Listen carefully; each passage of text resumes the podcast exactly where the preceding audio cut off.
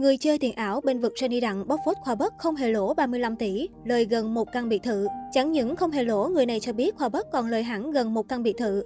Drama Khoa Bất và Johnny Đặng đang là chủ đề gây tranh cãi nhiều ngày qua.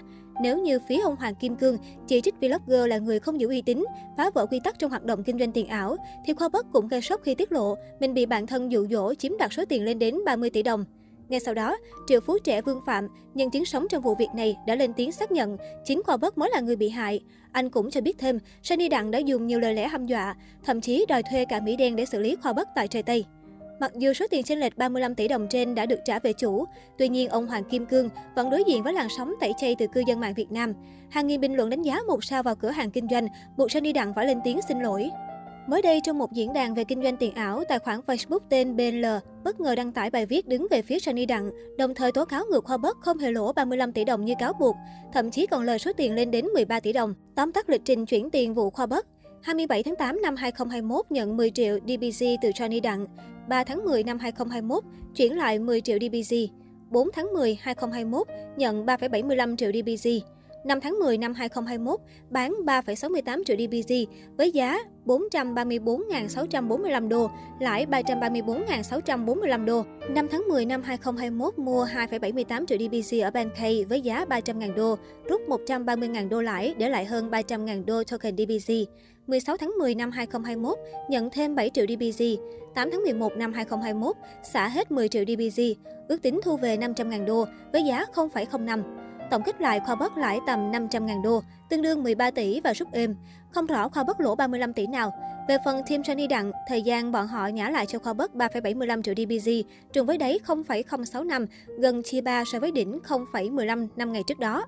Có thể hiểu được là Johnny Đặng đã xỏ lá khoa bất bằng cách giữ token của khoa bất và xả DBG chạm đáy rồi mới nhả ra cho khoa bất ăn, nên đã dẫn đến quả bóc phốt sau này. Mặc dù Johnny Đặng chơi khá hèn nhưng Khoa Bất vẫn lời gần một căn biệt thự, chỉ tội mấy ông bị hai cha này xả lên đầu thôi. Tuy nhiên, quan điểm của chủ nhân bài viết trên đã bị cư dân mạng phản bác gay gắt. Một số bình luận cho rằng, sao không phân tích từ ngày 27 tháng 8 đến ngày 3 tháng 10, mệnh giá tiền ảo là bao nhiêu, mà lại đi tính mấy ngày sau. Não vừa thôi, phân tích kiểu đó tiểu học còn phân tích được. Đúng kiểu phân tích cho mấy thằng ngu xem. Đáng lẽ mày sẽ lời 100 triệu, mà có thằng ức ơi nào đó tác động vào chỉ làm cho mày lời được 20 triệu. Vậy là mày lời hay mày lỗ? Lời là lời 20 triệu rồi đó, nhưng mà chả phải mày đã lỗ 80 triệu trong cái đồng lời 20 triệu đó sao? Vấn đề 10 triệu đó nếu không bị chiếm đoạt là sẽ hút về 35 tỷ, còn lúc Sunny Đặng trả lại thì giá đã sập sàn rồi. Chơi vậy không đẹp, người ta đầu tư là phải có lãi chứ. Còn về mặt cash ra thì Khoa Bất cũng đâu muốn lỗ. Quan điểm của mình thôi, lỗ thì lỗ có 100.000 đô thôi.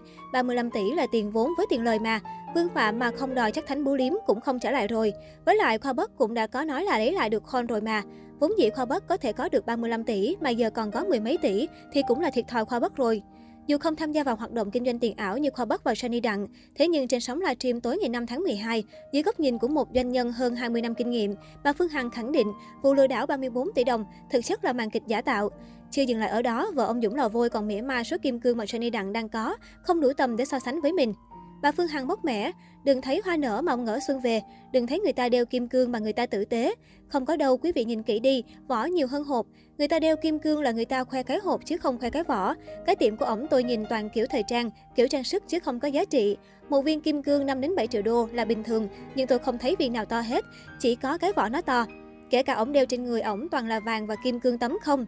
Còn những viên kim cương ổng đeo không bằng tôi đeo sáng nữa. Tôi nhìn kim cương của Sunny Đặng là biết toàn vỏ thôi, muốn đọ với tôi cũng không đọ lại. Tủ kim cương của tôi giờ cả mấy ký. Khoa là một đạo diễn kim luôn vai trò diễn viên, quyền lợi được chia làm ba. Vì sao xuất hiện người thứ ba để bảo hòa? Vì có hai người không biết tin ai, có người thứ ba thì sẽ bảo hòa và câu chuyện này sẽ trôi qua rất nhanh.